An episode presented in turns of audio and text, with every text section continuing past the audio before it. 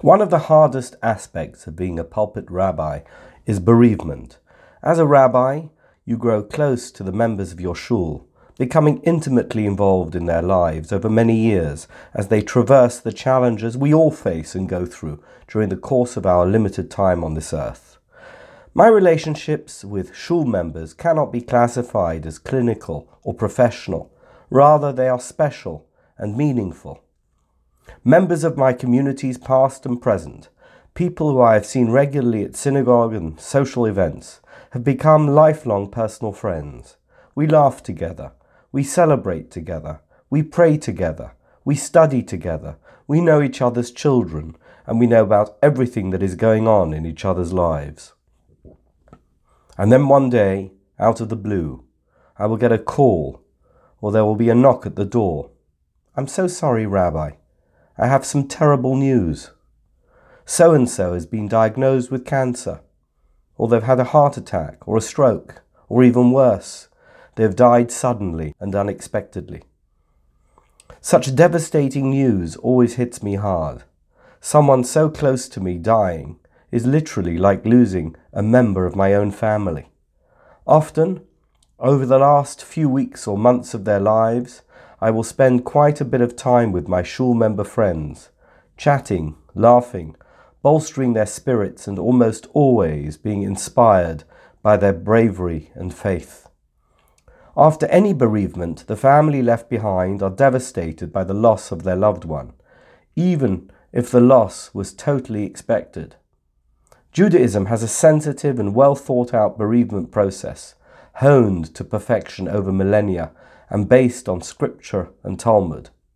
But although slotting into the groove of Jewish rituals for mourning can be comforting, truthfully, every person grieves in their own way, and sometimes the details and expectations that go with Jewish rituals can be overwhelming and can even get in the way of personalizing one's feelings at such a vulnerable moment.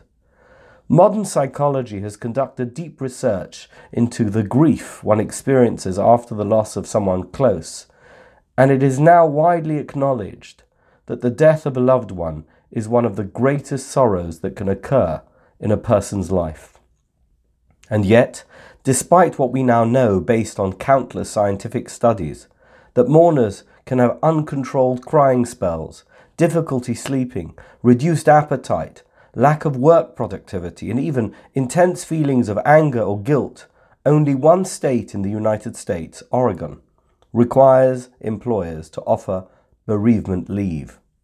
Meanwhile, Judaism is way ahead and insists on bereavement leave, having done so for thousands of years, thereby allowing mourners to recuperate and get themselves together during a full week of Shiva, during which they remain at home and receive condolence visitors.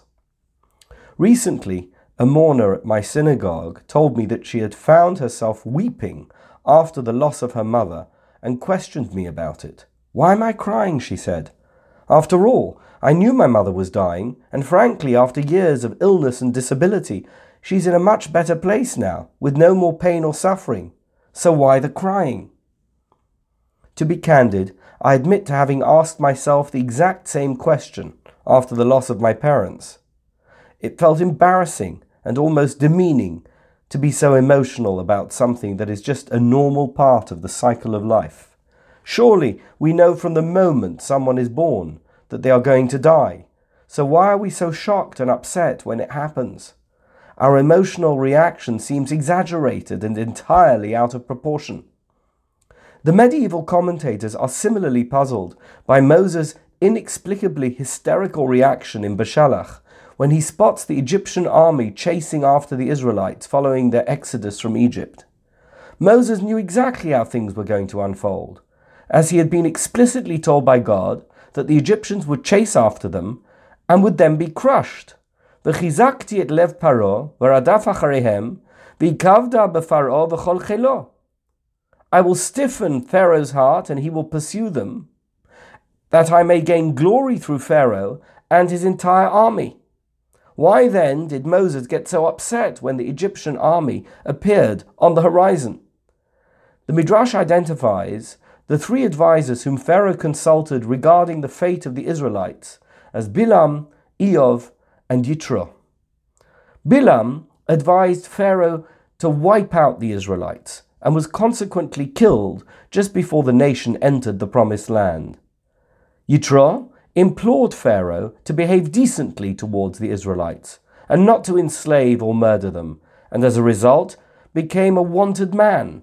Forced to flee, he ended up in Midian and later merited Moses as his son in law. Iyov remained silent, and the Midrash informs us that for this silence he was punished with all the dreadful suffering recorded in the book of Job. On the face of it, this Midrash is extremely disturbing. What did Iyov do so wrong that resulted in such misery and torment?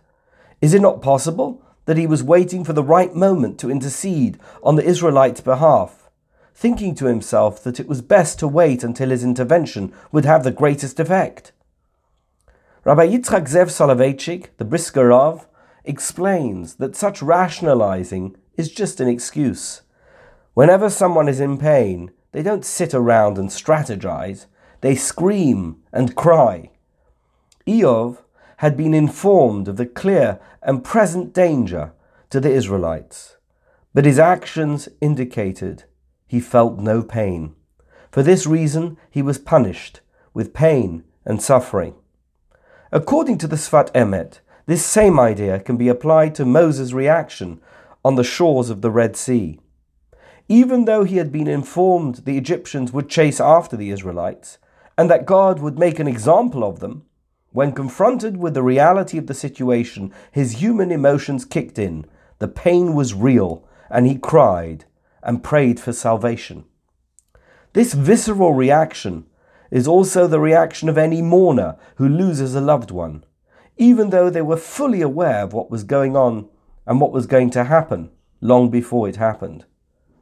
God has hardwired us to get emotional following the loss of a mother or father or any other close relative or friend.